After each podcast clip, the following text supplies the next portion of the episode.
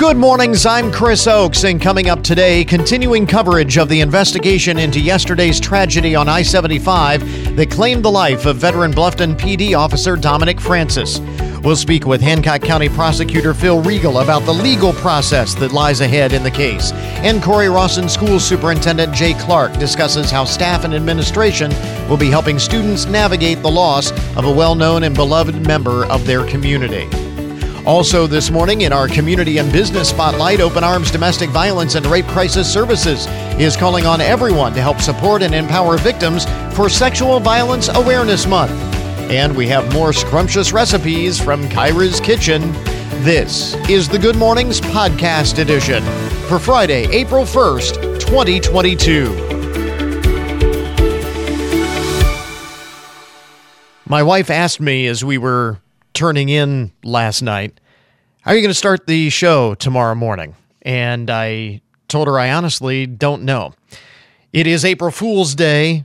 Wish we could wake up and discover that everything that happened yesterday was just a bad joke, but sadly, it was all too real. By all accounts, Officer Dominic Francis was a profoundly decent man, peace officer, teacher, coach, neighbor, friend, husband, father a graduate of Cory-Rawson High School and the University of Findlay, Hancock County Sheriff Deputy, Findlay Police Officer, later Bluffton Police Officer of the Year.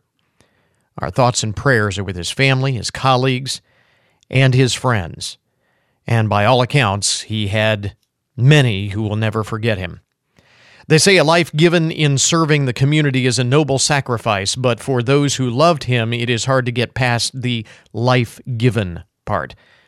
And yet, the sun will rise, a new day begins, and we will carry on. A little sadder, with a heart always a little heavier, but with the peace of knowing that Officer Francis will continue to serve watch over all of us from his new home in heaven.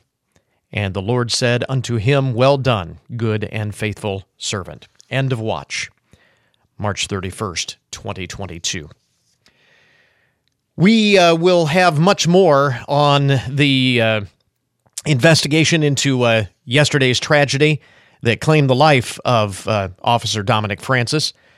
This morning on the program, Hancock County Commissioner Phil Riegle, or Hancock County Prosecutor, rather, Phil Riegle will join us uh, to talk about the legal process that lies ahead in this case, sorting it all out. We'll also hear a little bit later on in the hour speak with Cory-Rawson School Superintendent Jay Clark about how staff and administration there will be helping students navigate the loss of a well known and beloved member of their community. And we have other items to get to this morning uh, as we look to a new day and look toward uh, some of the other uh, items on our agenda this morning on this Friday. A very good morning to you. You know, I uh, happened to see this on the uh, Newswire. Uh, one of the uh, the big national stories that we didn't really get a chance to talk a whole lot about yesterday, but uh, again, there's a bit of a, a sad tinge to this, uh, and that is the, the news that that came out about Bruce Willis and his medical condition that is forcing him to retire uh, from acting. Um, and um, aphasia, it's called, right? And um, just just as with the Will Smith in, incident, we learned uh, about a condition named uh, alopecia that nobody really knew a whole lot about. And uh, now comes word of uh, Bruce Willis's uh, illness, um, aphasia, which is kind of a uh, cognitive decline uh, and uh, I thought this was kind of interesting. Uh, story that I saw on the uh, Newswire. Uh, the Oscars, of course, everybody was buzzing about all week. The Razzie not, uh, awards were handed out over the weekend. The annual awards for the worst in Hollywood. Netflix's filmed version of the Princess Diana Broadway musical Diana won the most Razzie awards uh, scooping up five trophies uh, for Worst Picture, Worst Actress, Worst Supporting Actress, Worst Director, and Worst Screenplay. Uh, Warner Brothers' Space Jam revival received the second highest number of Razzie trophies, three, with LeBron James named Worst Actor. Space Jam A New Legacy also won Worst Screen Couple and Worst Remake, Ripoff, or Sequel. Uh, the uh, only one of the four Razzie Awards that Space Jam wasn't didn't win was Worst Picture, and that went to uh, Diana. Ironically, the uh, Razzies this past Saturday gave Will Smith, who has won four Razzies over the course of his career, its Redeemer Award for his role in King Richard. so that was very ironic considering what then happened uh, on Oscars night. He got the Redeemer Razzie Award. But the Razzies yesterday, and the reason I bring this up, the uh, Razzies yesterday did take back uh, an honor for Bruce Willis. The Razzies Foundation, the organization that puts this on, announced that it had rescinded its award meant for Bruce Willis following the news of his battle with aphasia was made public. In a statement, the Razzies said it will not it is not appropriate to recognize someone after a medical condition has come to light. The Mayo Clinic says aphasia can affect one's communication and can come from a number of things, like a stroke or a head injury. Uh, Williams uh, Willis's family revealed his diagnosis uh, on Wednesday. So the uh, Razzies taking back Bruce Willis's Razzie Awards. that was uh, kind of uh, kind of cool. Uh, let's see here. Elsewhere, the uh, first things you need to know this morning, the most interesting and buzzworthy stories of the day. The coin shortage is back. Have you heard about this? You remember during the pandemic uh, that there was a coin shortage. Uh, people were not out spending money and uh, especially not spending their loose change. And so there was a shortage of coins in circulation. And guess what? It's back. Uh, retailers, laundromats, and other businesses that rely on loose change uh, need help in uh, getting more coins in circulation. A group of trade associations that represent businesses, including banks, retailers, truck stops, grocery stores, and more, is asking the Treasury Department for more assistance in getting Americans to use coins, get them back into circulation. Here's an idea lower prices so that.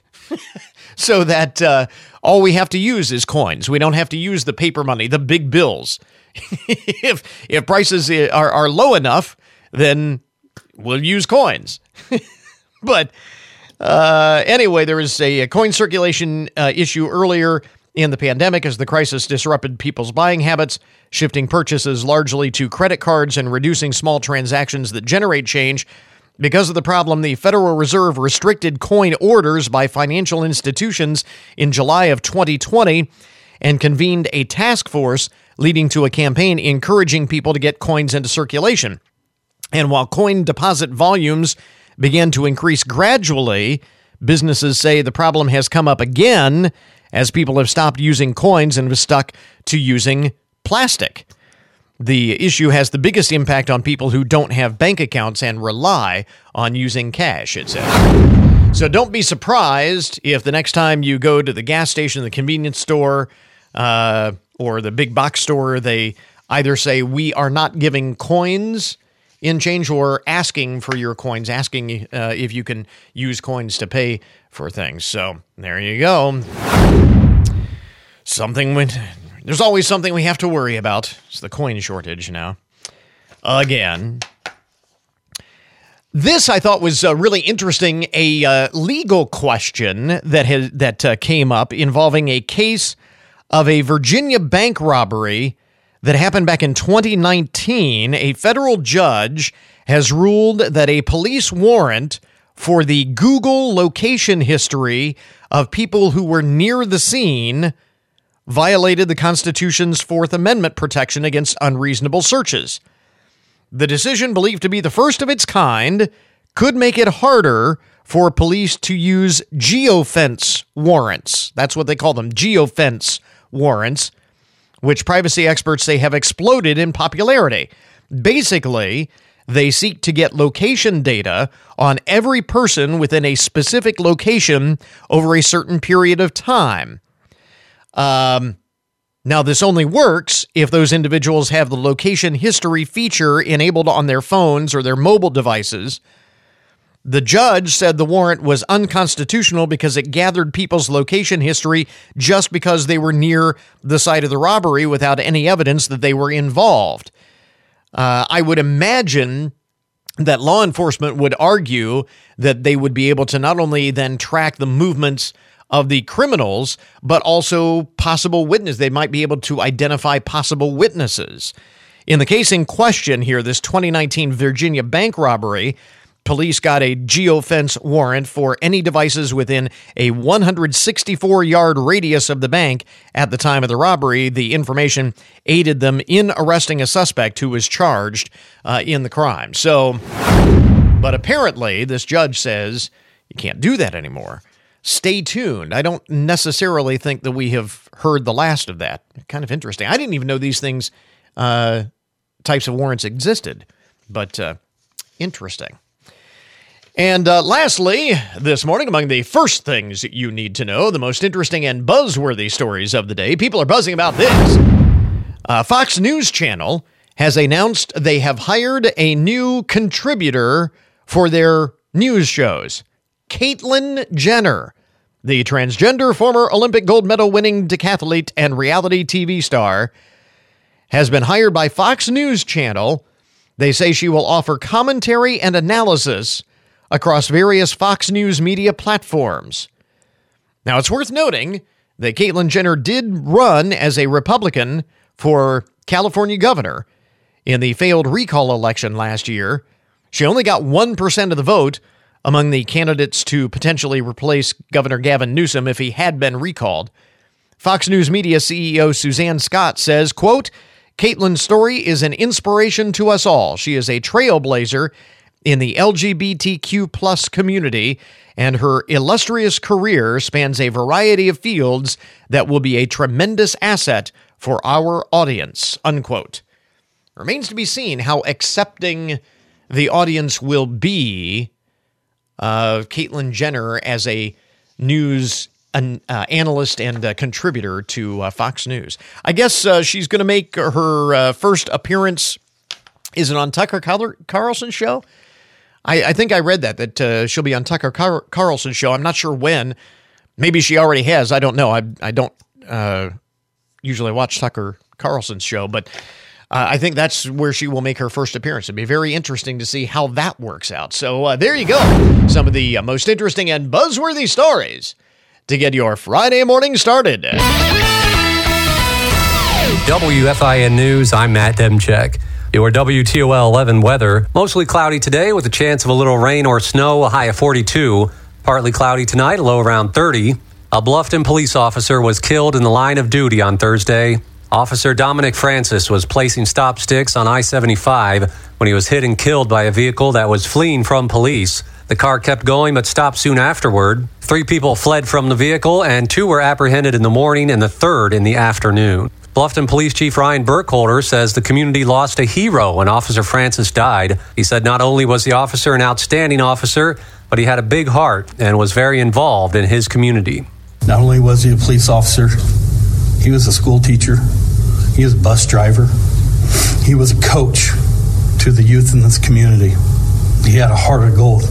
In honor of the life and legacy of Officer Francis, Governor DeWine has ordered that flags be flown at half staff on all public buildings and grounds in Hancock and Allen counties, as well as at the State House. Get more on the website. The Ohio Redistricting Commission is once again facing the threat of being held in contempt of court. According to the Columbus Dispatch, two groups suing over Ohio's legislative maps say the GOP dominated commission has continually flouted the Ohio Supreme Court's orders to draw constitutional maps. Earlier this week, Republican members of the commission voted to submit a slightly altered version of a state map that had already been rejected by the court as unconstitutionally gerrymandered. The Ohio Supreme Court has asked commission members to respond by Monday morning. Daniel Barnett, ONN News. The City of Findlay Green Waste site will be opening for the season on Tuesday. The site is located at 330 North Corey, behind the Public Works Department building, and the entrance is near the railroad tracks off of North Corey. A green waste site is for yard waste disposal and is available to Findlay residents at no charge. The green waste site is intended for residential use only. Only tree trimmings, brush, leaves, and grass clippings can be dumped in designated areas. And the city says absolutely no plastic bags, trash, or other debris will be accepted. Get more news online anytime at WFIN.com.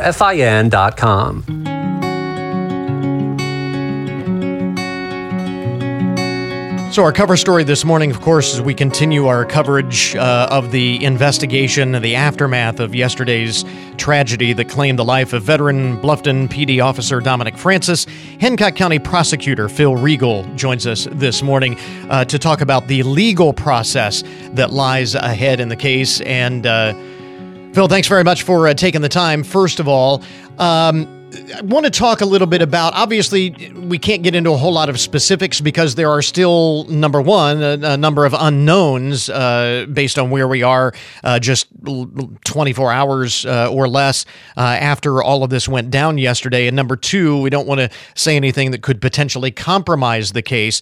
But just to kind of lay sure. things out, because I, I think for most people, uh, most average folks will see, okay, we uh, we know what happened. Uh, the uh, uh, suspects are in custody. They got the guys, so now we're ready to move on. And and there are a number of steps that have to happen before you ever see the inside of a courtroom. Sure. Yeah.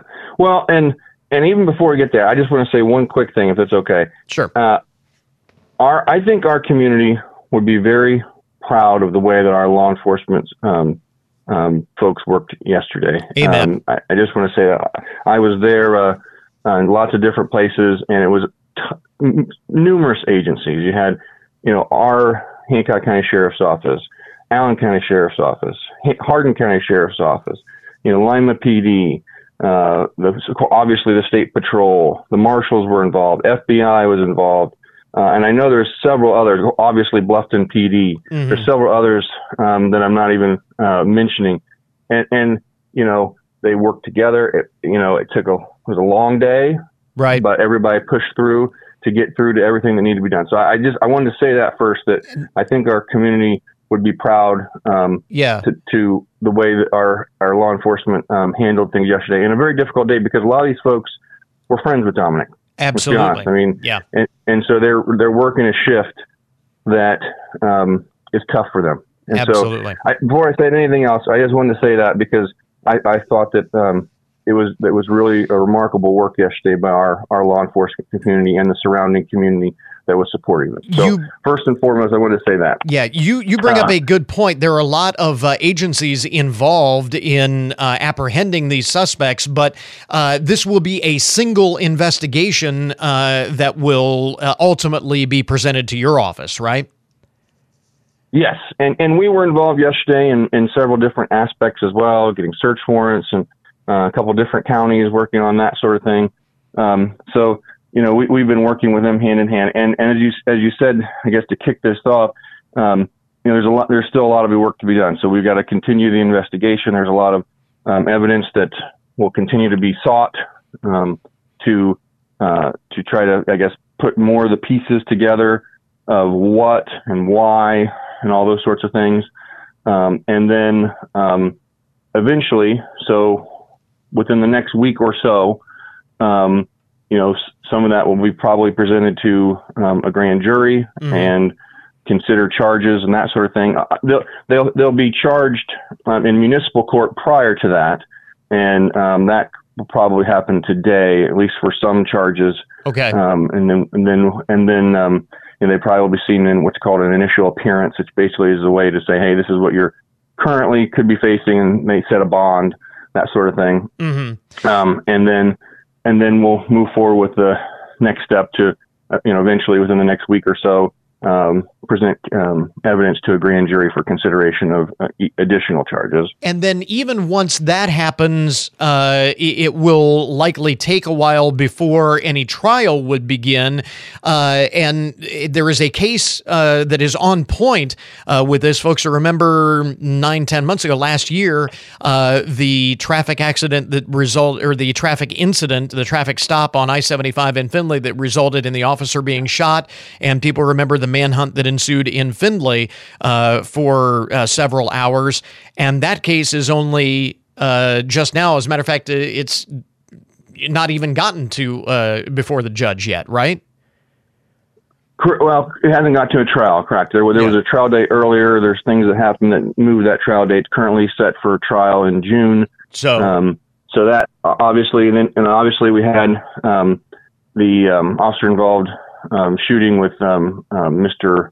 Uh, Mr. Lauk in Houcktown that just right. went to trial in February. That was a year and a half after the incident. Yeah. So, unfortunately, these things can take a lot of time. I mean, the public obviously wants swift justice and all that and all that and and we agree but at the same time defendants have rights and so they have to be allowed to you know investigate their sides of cases and those sorts of things and that's just the way our constitution sets it up yeah and you know the, we have to make sure that those those rights are protected as well. This also uh, is a bit more complicated in that there were numerous jurisdictions involved. Uh, as folks know, this is an incident that actually began in what Marion County, uh, went through Wyandot County, then Hancock County, and then uh, you know. Uh, I guess uh, back east right. to Lorain County. So, um, how does that work when there are obviously you would think the most serious of the charges would involve Hancock County, given the uh, uh, the death of the officer. But does that necessarily mean that Hancock County will be first in the pecking order if there are charges in multiple counties, as there likely will be? Um, that's a that's a good question, and that, that's sometimes hard to answer. I would say the the uh, gentleman um, who is uh, a suspect who is um, who is currently incarcerated up in I believe Medina County. Mm-hmm. Um, um, that he's going to be facing additional felony charges up there. So, you know, will those go first, or will we? They come back down here to deal with the charges down here? It's tough to say. The other two that we currently have in um, our our county um, jail, uh, those folks, I would expect us to move forward with the process here first before other counties would um, uh, move forward. Or, well, they may move forward with them, but they wouldn't probably mm-hmm. have jurisdiction or, or, wouldn't get them in custody to their uh, yeah. uh, facilities until we had had moved forward some to some conclusion. And and sometimes they they they'll they'll do their charges and and while we're still doing ours, they may take them down for a day to have a hearing and then bring them back. Mm. And those things happen too so and, that it could they sometimes they can go concurrent in those types of things in terms of when when, when these cases uh, when they go, I guess. Would would that be up to the courts to decide, or would that be uh, through an agreement uh, from the uh, prosecutors in the various counties, or how would that be ultimately determined?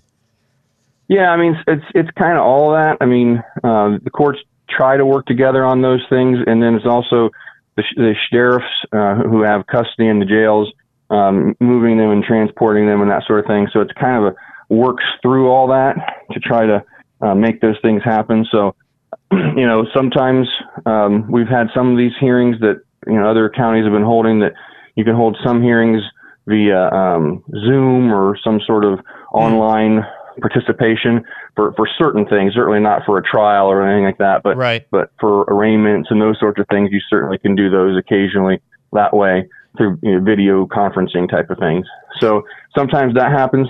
So courts and sheriff's offices uh, and ODRC and all those, um, they, they try to work together to try to um, accommodate everybody to make sure that if they're if someone's wanted in multiple jurisdictions that we can make sure that the different jurisdictions do, you know, um, you know, get their you know, keep keep their cases moving because they have mm-hmm. speedy trial times as well that they right. have to um, move on that sort of thing. So they do work together.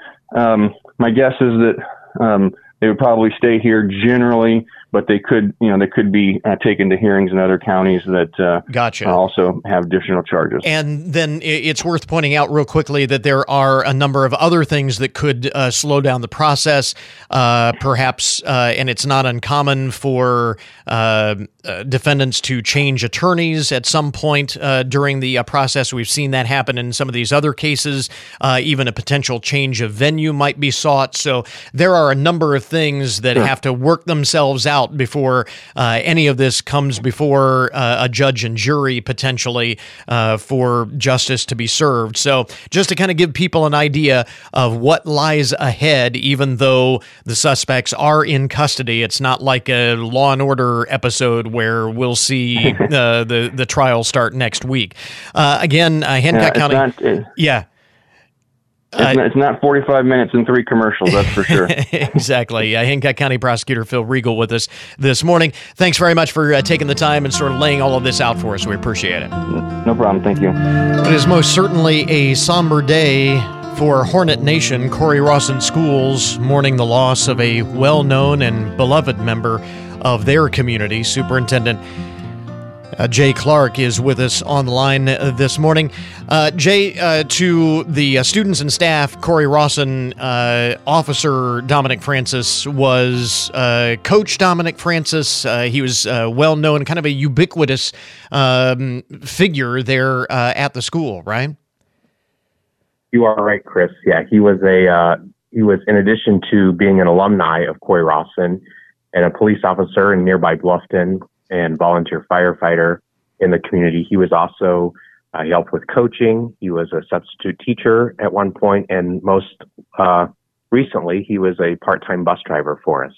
So obviously, very well known uh, among uh, students and staff. And uh, I, I, know that Cory-Rawson, uh, you started on a two-hour delay for school this morning uh, because coming up here in just a little bit, you'll be convening a morning meeting of the uh, staff. what will that message be to the teachers and staff of the school ahead of the time when the students actually get into the school today?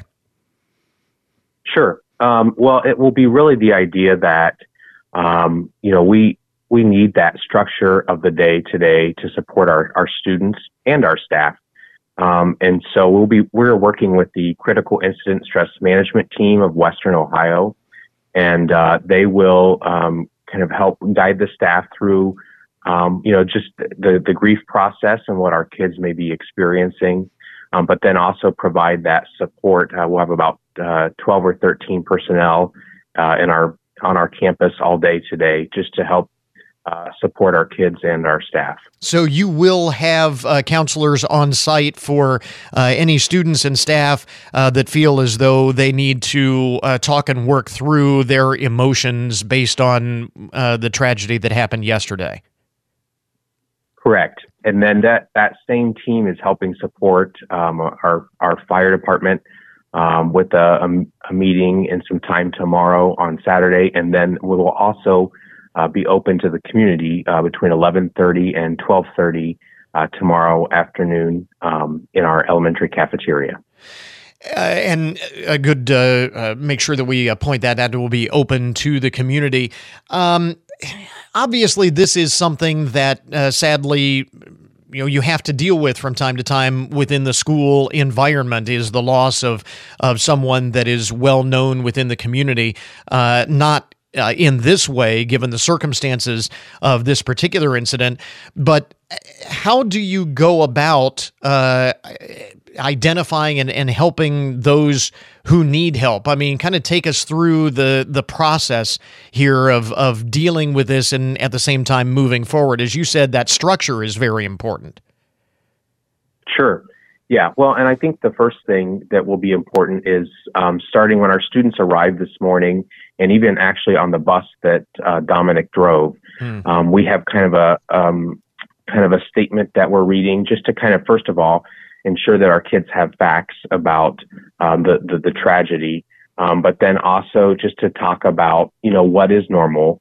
Um, it's you know certainly normal to be sad or to be upset, um, to feel you know not to know what to feel. That's sometimes okay. Mm-hmm. Um, just depending on on where what the student's relationship was with with Dominic or his family or you know just how they they grieve it's just to kind of point out to kids that that that it's, it's normal no matter what uh, you're, you're, feeling or, or what's happening. And then, um, like I said, having those counselors throughout our building um, all day um, we'll, we'll certainly be a support to our teachers who, you know, want to want to be able to take care of our kids. Yeah. Um, and really, today is not about academics and math and English. It's just mm-hmm. uh, to make sure that our kids have a structured support. And and the reason I ask is because uh, obviously a lot of parents uh, at, at, this point may be uh, wondering how can I help my uh, child uh, mm-hmm. work through all of this, and obviously they many times we look to the schools because you are you know our, our kids are in your care for many hours each day, and so we look to to that for some guidance of of how we can help our own kids kind of navigate their feelings uh, through a, a situation such as this? Yeah, well, we will, and part of this process, we will send out um, some resources to our our families um, in the coming day or two, um, just to help with all those things. Up to you know, I mean, from as specific as you know how to talk about a funeral and what how, how do you approach a funeral with a young person? Mm-hmm. And it's important to note that this is not, uh, I would imagine, not a one-off deal. It's not uh, that uh, you're going to have one day uh, where you're going to take and and uh, and reflect and grieve, and then uh, everything goes back to normal on Monday morning. This, in some cases, is likely to take more than just a day or two. Absolutely, yeah. The, this incident team will be um, at our disposal um, probably indefinitely. Yeah. Again, uh, Cory-Rawson, School Superintendent Jay Clark, with us uh, this morning. Uh, again, uh, Cory-Rawson on a two hour delay this morning so that uh, they can get everything uh, organized, get everybody on the same page. This meeting involving the entire staff will be happening a little bit later this morning ahead of the students arriving. And we certainly send our best wishes, thoughts, and prayers for the entire Cory-Rawson community. Superintendent Jay Clark, thanks very much for taking some time for us this morning. We appreciate it. Thank you, Chris. We do, by the way, have uh, more of those resources linked up at our webpage. Go to goodmornings.net. Now, the Good Mornings Community and Business Spotlight. Joining us this morning from Open Arms Domestic Violence and Rape Crisis Services, Rosanna Thornton. And uh, Roseanne, thanks very much for uh, dropping by. Sexual Assault Awareness Month uh, begins today in the uh, month of April, and you are on a massive awareness campaign. Tell us. Yeah, today is the first day of Sexual Assault Awareness Month. And so we have a few things that, you know, we are trying to do to get the word out and let our community be educated when it comes to sexual assault. Um, so we are lucky that we live in a great community that supports one another. And so we have uh, teamed up with a lot of local bars and restaurants, and they are helping us get the word out by with table tents. Yeah, you go to uh, go out to eat, uh, and you're going to see this on your uh, table uh, information uh, about this with a QR code that uh, you can scan for more information. Yeah, right? while you're waiting on your appetizers, yeah. your drinks, you can scan this QR code, and it leads you right back to our website under our sexual assault awareness page and it gives you a little bit of everything when it comes to uh, statistics when it comes to something nationally and even here locally because sexual assault it happens in our community and I know one of the emphasis, uh, one of the points of emphasis uh, this year is on uh, support and, and, letting people know how they can support individuals who are victims of sexual assault. Yes, um, you know, it, it, it takes a hard moment for someone who wants to um, reach out to someone mm-hmm. and they really think about who they reach out to. And so if you are that person that they go to to disclose uh, that information, you know, you want to be supportive of them. Listen to them, be patient, believe them. Saying the word, I believe you. Mm-hmm it's the simplest thing, but it's a big thing. Yeah, that's that's the thing. We all want to support those who have been victimized, but the big question is how do we do that? I mean, that's a mm-hmm. that's a big thing for a lot of folks to know what is the right thing to say or the right thing to do. Yeah, saying that you believe, I'm saying it's not your fault. Those are two simple things that you can say. And then again, just listen, be patient, and let them kind of take charge and lead of how they want to go about things. Just be supportive um, when it comes to that conversation. And there are a couple of uh, events through the month as well where the community can show their uh, combined support, the community support. Uh, coming up on April 5th is Sexual Assault Awareness Day. Yes. And, you know, there's different ways that you can um, join with us in this effort. Like, the color teal. You know, That's the- uh, that's the the, color. color. for sexual assault Yeah. prevention. So you know, get your friends, your family together. Wear teal. We'll be wearing teal ourselves, and um, join us on our Facebook and Instagram, and we'll have this big, wonderful conversation of you know how we can support this. And you know, follow us on our social media. We'll have information out there um, that maybe you just weren't aware of. Sure. Um, so we'll be doing that. And again, you know, while you're while you scan that QR code, take a look on our website of all the programs and services that we offer here in the community. Which, again, if you uh, part of that support is guiding uh, individuals to uh, the uh, programs and services that are available. Yes, and when it comes to um, our rape crisis program, you know, we provide 24 7 advocacy when it comes to medical treatment, legal advocacy. We know that can be um, overwhelming right there. Um, our 24 7 emergency shelter. We also have individual and group support, and all these services are free and confidential. So we want to make sure that you feel safe. Um, you feel supported and that you can feel like you can take part in the start of your healing journey. And a little bit later on this month, later in the month, April 27th, is Denim Day, again in support of sexual assault awareness. Yeah, we all have denim. We all have our jeans That's or right. jean jackets.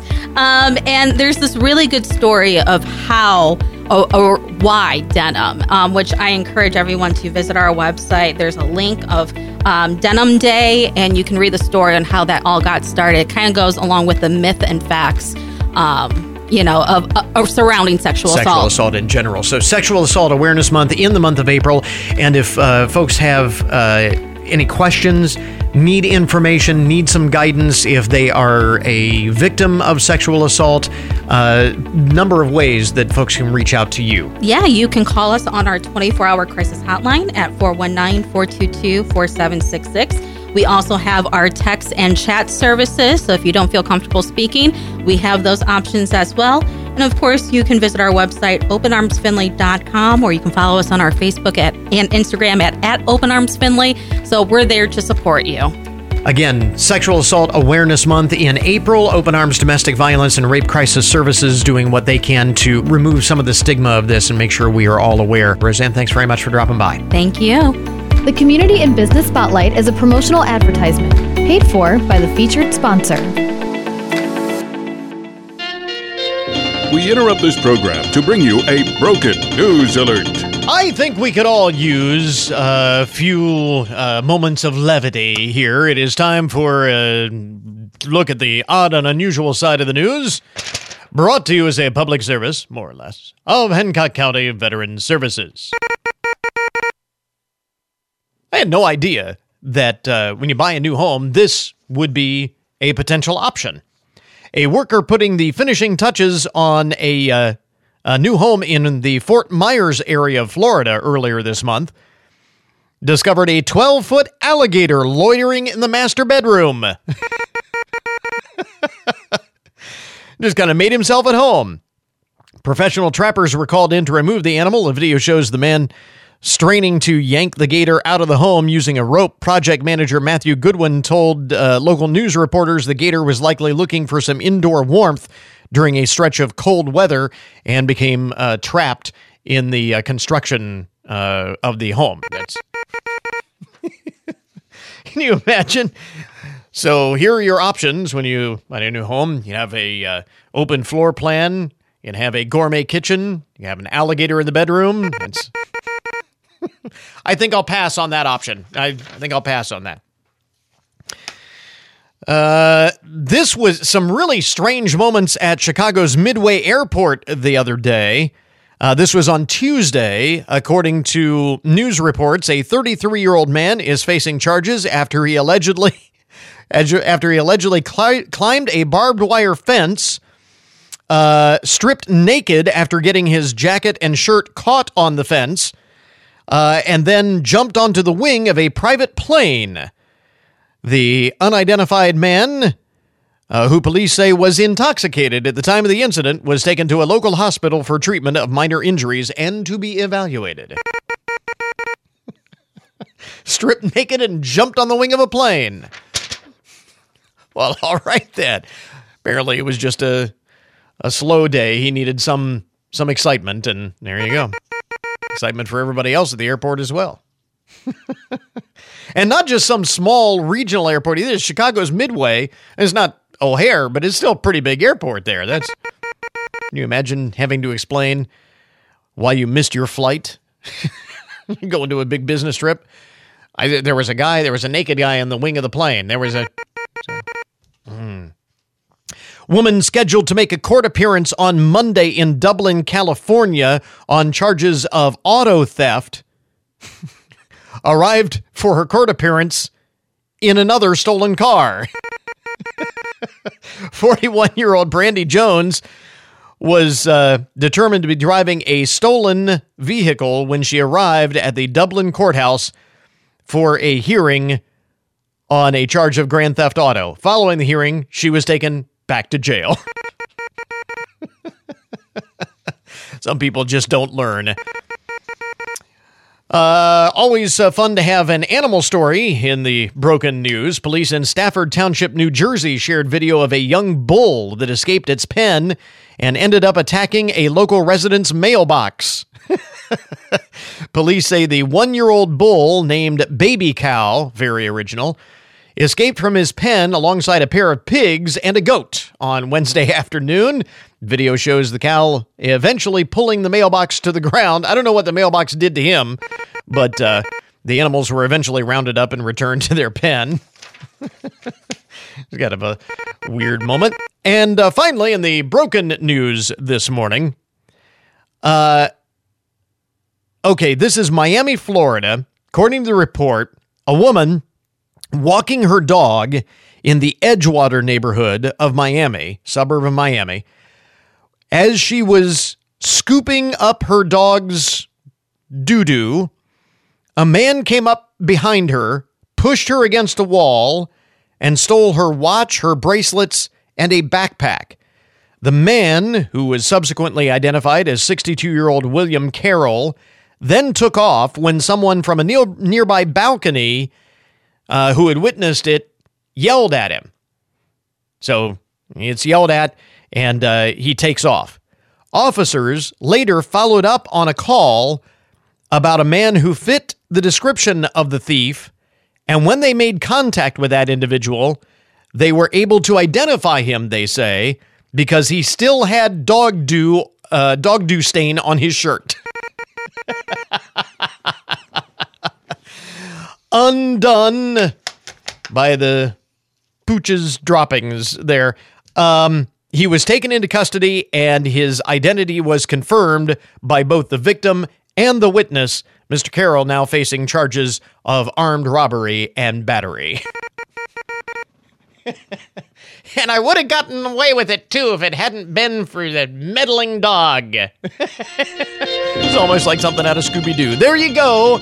Uh, that is today's Broken News Report. This update on the odd and unusual side of the news brought to you as a public service, more or less, of Hancock County Veterans Services. We now return you to your regularly scheduled programming. WFIN Radio News. We keep you in the know with the events of our community that affect you and your family. Whenever it happens, you can count on us to fill you in with the information you need. We'll also keep you up to date with all the latest from around the Buckeye State with the help of the Ohio News Network. And we cover cover the nation and the world with the resources of ABC News. The information you need around the clock from your news authority. 1330 WFIN, WFIN.com, and now at 95.5 FM.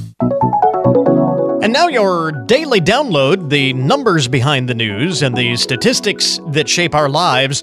This is really interesting. It appears more people are going to work with a buzz now than at any point in the last two decades. The percentage of working Americans testing positive for drugs has reached a 20 year high. Quest Diagnosis, uh, Diagnostics, Quest Diagnostics in their annual drug testing index found that the overall rate of positive drug tests uh, among employers increased 0.2% last year to now at 4.6% overall. That is the highest level since 2001. It's still very small, 4.6%. Uh, but they also found that the rate of failed drug tests in the U.S. has increased over 30% in the past decade. One of the biggest jumps is the number of positive marijuana tests. Nearly 4% of more than 6 million workers who were randomly urine tested in 2020 for marijuana use tested positive. That is a 50% increase. 50% increase over 2017. Uh, the data may reflect, they say, may reflect the fact that 10 more states have legalized marijuana since 2017, when recreational use was legal in just eight states. Many companies have stopped random testing for marijuana, and uh, some states where pot is legal are not allowed to use test results for marijuana in particular in their hiring decisions. But overall, it's interesting, those numbers of uh, positive drug tests a lot higher, uh, the highest that they have been, in fact, in 20 years. Something pretty cool going on happening in town this weekend. The University of Michigan Men's Glee Club will be in town for a concert, and it just so happens that the president of the UM Glee Club is uh, Findlay High School alum Matthew Lichtinger, who uh, joins us on the line this morning. So, uh, Matthew, talk a little bit about how how is it that you end up president of the uh, University of Michigan Glee Club? Talk about uh, your experience uh, with this and with the group. Oh man, that's a that's a big question. Well, first of all, thanks for having me on this morning. I really appreciate it. Being able to tune in here remotely is, is such a huge privilege. and I I mean I loved music growing up and was involved in FFE and VIP, the show choirs at Findlay High School, and then through you know kindergarten through eighth grade, all sorts of music at St. Michael's School. And so when I came to Michigan, I knew that beyond my engineering degree, I needed to get involved in music and to keep that passion still alive. And uh, so I joined this group and uh, right away just got involved in the leadership. And I was so lucky to be mentored by some really incredible uh, sophomores, juniors, and seniors at the time when I was a freshman. And they just really uh, taught me so many things and built me up. And when I was a junior, I thought, hey, you know, I want to be um, able to deliver that same mentorship and that same joy and, and those same experiences that I had as a freshman and sophomore before the pandemic to those younger than me that now that we're coming out of the pandemic. Yeah. And, and, and we're able to be in person and, and to just be able to share that experience. And I kind of wanted to be, you know, driving that bus a little bit and be able to share. I, I felt that I could be the best person to do that for them. Um, so it was, it was a really great opportunity. And thankfully, you know, my peers elected me and and here we are. Yeah, that's got to be a great honor to be uh, recognized uh, by uh, those uh, individuals uh, whom I'm sure you respect greatly, and and uh, in many cases, I'm guessing some of those are music music majors. As you as you said, you are pursuing an engineering degree, so not necessarily going into music as a profession, but I'm sure that some of the others in the group are. So that speaks volumes, I would think. Totally, and it's it's actually really awesome that you mentioned that. Um, it's one of the things that isn't really talked about a lot with the Glee Club is only about ten percent of our members are music majors. Hmm. It's mostly non-music majors, which is so cool because there's tons of choirs in the school that are only music majors, and it provides this really great opportunity for people that are, you know, we have freshmen people who have no idea what they're studying, all the way to we have a kid in our group who is he's you know I say kid and he's like a 25 year old um, MD slash PhD student.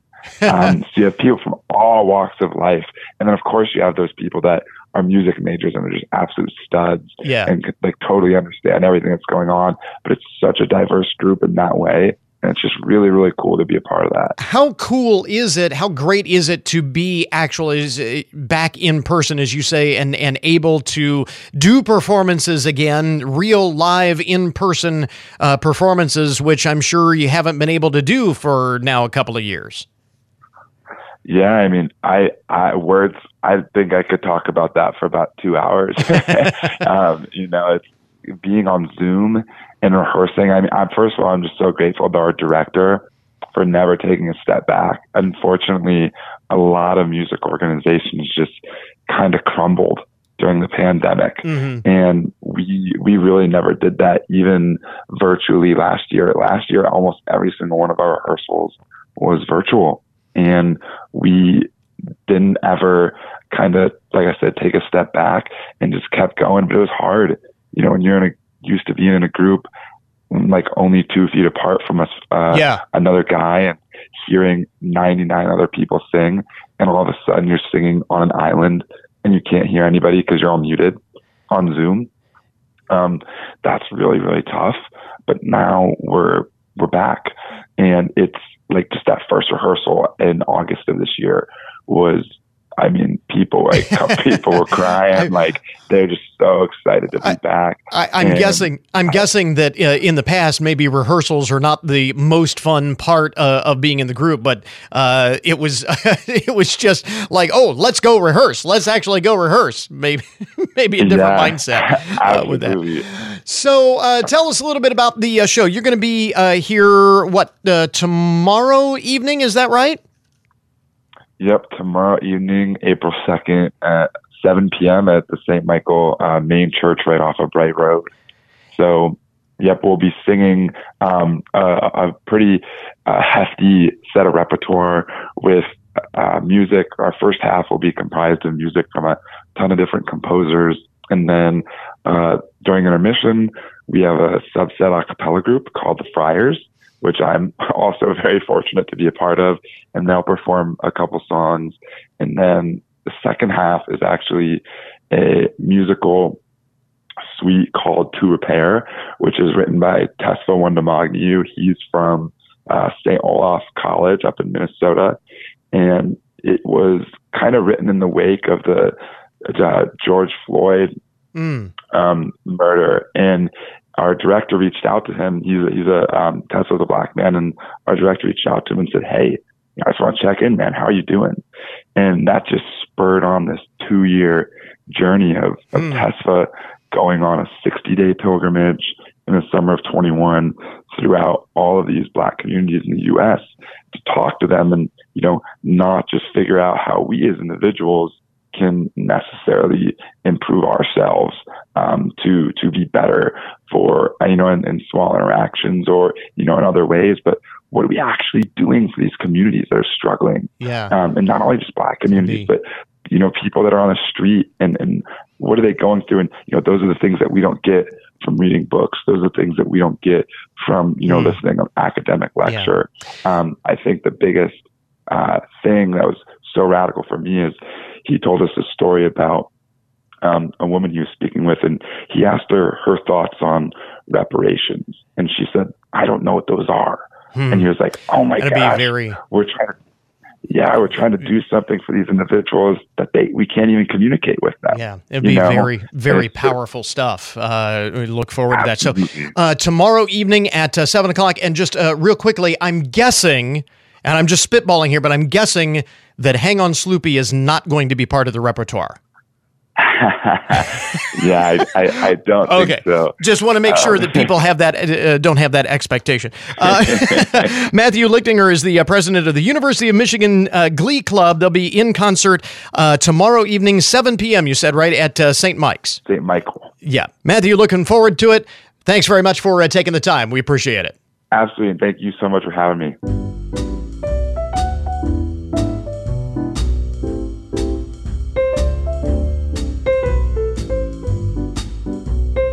My wife Kyra has joined us once again in the studio, as we typically do to wrap up the week. It is time for another collection of recipes from Kyra's kitchen. You do not have a pizza eggs recipe. A what? I saw this on the uh, on the newswire. Apparently, uh, this is having a moment on TikTok. Pizza eggs. Okay. Uh, the hashtag pizza eggs has more than 1.9 million views on TikTok. The recipe typically involves people making omelets with popular pizza toppings. Okay. But there are other pizza eggs recipes which involve actual leftover pizza. Um, Elyse, I'm not making this up. Elyse Myers, uh, who has the highest viewed pizza eggs video on TikTok thus far, makes her recipe using butter, pre cooked chicken, pepperoni slices, salt, pepper, red pepper flakes, eggs, and cheese.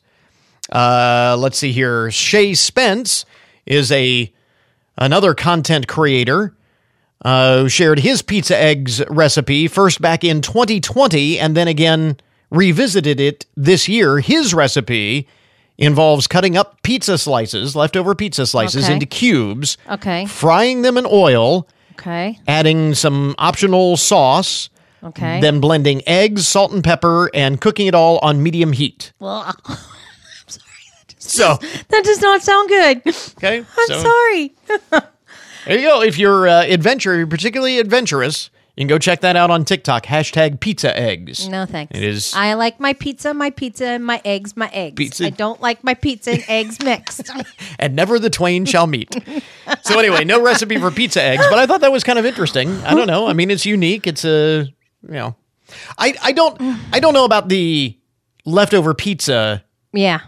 recipe, but using pizza ingredients. Right. I mean, like an omelet, and then In I an- guess yeah, in an omelet. yeah. I mean, because That might I be mean, kind of interesting. You have like the the Mexican omelet with with your A lot salsa of those- a lot of those and same your things. stuff Yeah. in the middle. You just don't have the crust. So it would be it. maybe like an I Italian mean, pizza I just omelet. think the I don't know.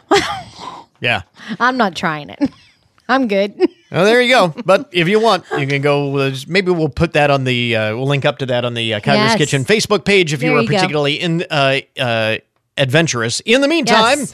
our recipes this morning from Kyra's Kitchen. First of all, we have a slow cooker beef ragu. Yes. So this is three tablespoons of olive oil, four pound uh, beef roast, uh, salt and pepper to taste, half a sweet onion chopped, two tablespoon minced garlic, one teaspoon dried basil, one cup white wine, one cup beef stock, one six ounce can of tomato paste, and one tablespoon of balsamic vinegar. So heat an oil on medium high in a skillet. I use my iron skillet and season um, your beef roast with salt and pepper. Cook the beef on all sides until well browned, about 10 minutes. Then remove from the pot. Place the beef um, into a sprayed slow cooker. Add your onion, your garlic, and your basil. Whisk together your wine, your broth, uh, your tomato paste, and your balsamic vinegar. vinegar. Then pour that um, over the beef in the slow cooker. Uh, set your uh, uh, crock pot to either um, eight hours um, or um, four hours on high, eight hours on low. And then um, once you're done, then gently break your roast uh, with a fork, stir well to coat with the sauce, and then serve with your favorite cooked pasta or mashed potatoes. Yeah, that is good stuff. Yes. it is really good. I like it. Uh, I've done it a couple times now. We did this uh, the other day with uh, Cube steak. Yeah, I did it with we the cube with a steak. cube steak. I did Uh, it with the cube steak, and I did it with a roast. and uh, put it over uh, ravioli, cheese ravioli. Yep. So Yep. that was uh, pretty good. Yeah. Uh, along with the uh, slow cooker beef ragu, you could put it over mashed potatoes, and you have Yes. a recipe for garlic mashed potatoes. So three tablespoons minced garlic, one pound red potatoes washed and cut into uh, quarters, uh, salt and pepper to taste, four tablespoons of butter, and three fourths cup heavy cream. So place your potatoes in a large pot and cook and cover with water. Uh, add a tablespoon of salt and bring to a boil. Simmer for about 15 minutes or until your uh, a fork goes in one of the potatoes and it's nice and tender. Uh, drain and return your potatoes to the pot along with the garlic. Add butter and cream to the pot with the potatoes and garlic along with the salt and pepper. Uh, mash until the milk and the butter are all incorporated and potatoes are creamy consistency. You may have to add a little bit more cream, or uh, if if you don't want to add any more cream, just a little bit of milk or your broth that you had left from. If you save your um, potato Okay. Potato broth, you can do that too. So right. however you want to do it, and if you want to keep some lumps in there, you go ahead and keep some Little lumps lumpy in there. is a good thing. Yes. No, Yes. that's not a problem with you. Nope. Mashed potatoes. Nope. Uh, and then for dessert, a recipe for creme brulee cheesecake bars. Yes. Mm-mm-mm-mm-mm. So, so one pouch of your Betty Crocker sugar cookie mix, uh, one box of French vanilla instant pudding mix, two tablespoons of packed brown sugar, uh, a half a cup of butter melted, two and a half teaspoons of vanilla, two eggs plus three egg yolks, two packages, uh, eight ounce each of your cream cheese softened, a half a cup of sour cream, a half a cup of sugar, and two thirds cup of your toffee bits finely crushed. Okay. So heat your oven to 350 degrees. Uh, lightly spray bottom and sides of a 13 by 9 inch uh, pan with cooking spray. In a large bowl, uh, stir the cookie mix, the pudding mix, the brown sugar, the melted butter, uh, one teaspoon of vanilla, and one whole egg until soft. And the dough is, it'll be soft and firm Okay. dough. So then you're going to press that in the bottom of your prepared baking dish. Okay. In a small bowl, beat your cream cheese, your sour cream, your sugar with um, your electric mix on medium speed until smooth. Add your remaining whole egg, your three egg yolks, and your remaining one and a half teaspoons of vanilla. Beat until smooth. Spread that over the crust in the pan. Bake 30 to 50 minutes or until set in center. Uh, then immediately put your sprinkles of your toffee bits, cool for 30 minutes, refrigerate for about three hours for your bars, and then cut into rows and store covered in your refrigerator until you're ready to serve. Mm, yum stuff. Yes. Yummy stuff. Uh, the creme brulee cheesecake bars. I'm going to start with that. That's what I'll just start right there. Okay. Uh, and then the uh, slow cooker beef ragu Yep. and the garlic mashed potatoes. Those recipes are all posted on the Kyra's Kitchen Facebook page at Kyra's Kitchen WFIN. We also have them linked up at the WFIN Facebook page. And of course, uh, you can find those at goodmornings.net as well. My wife Kyra with her recipes from Kyra's Kitchen this morning. Guy, thanks very much. You're welcome. And that will finish off our podcast for today. Thanks again to all of our guests for joining us on the program this morning. Remember, you can get more information about all of the topics that we talk about each day on the show at our webpage. That is goodmornings.net. And of course, stay locked on WFIN.com and the WFIN Facebook page for continuing coverage of the investigation into the death of police officer Dominic Francis yesterday, our top story of the day. Coming up Monday on our program, we'll circle back to the feature that we had planned on including in today's program uh, before yesterday's uh, tragedy, and that is a closer look at alcohol use in the home, which spiked during the pandemic, accelerating an already growing trend. But is that sending a dangerous message to young people? So until Monday morning, that is Good Mornings for this morning. Now that you've had a good morning, go on out, make it a good day, a great weekend. We'll catch you back here next week.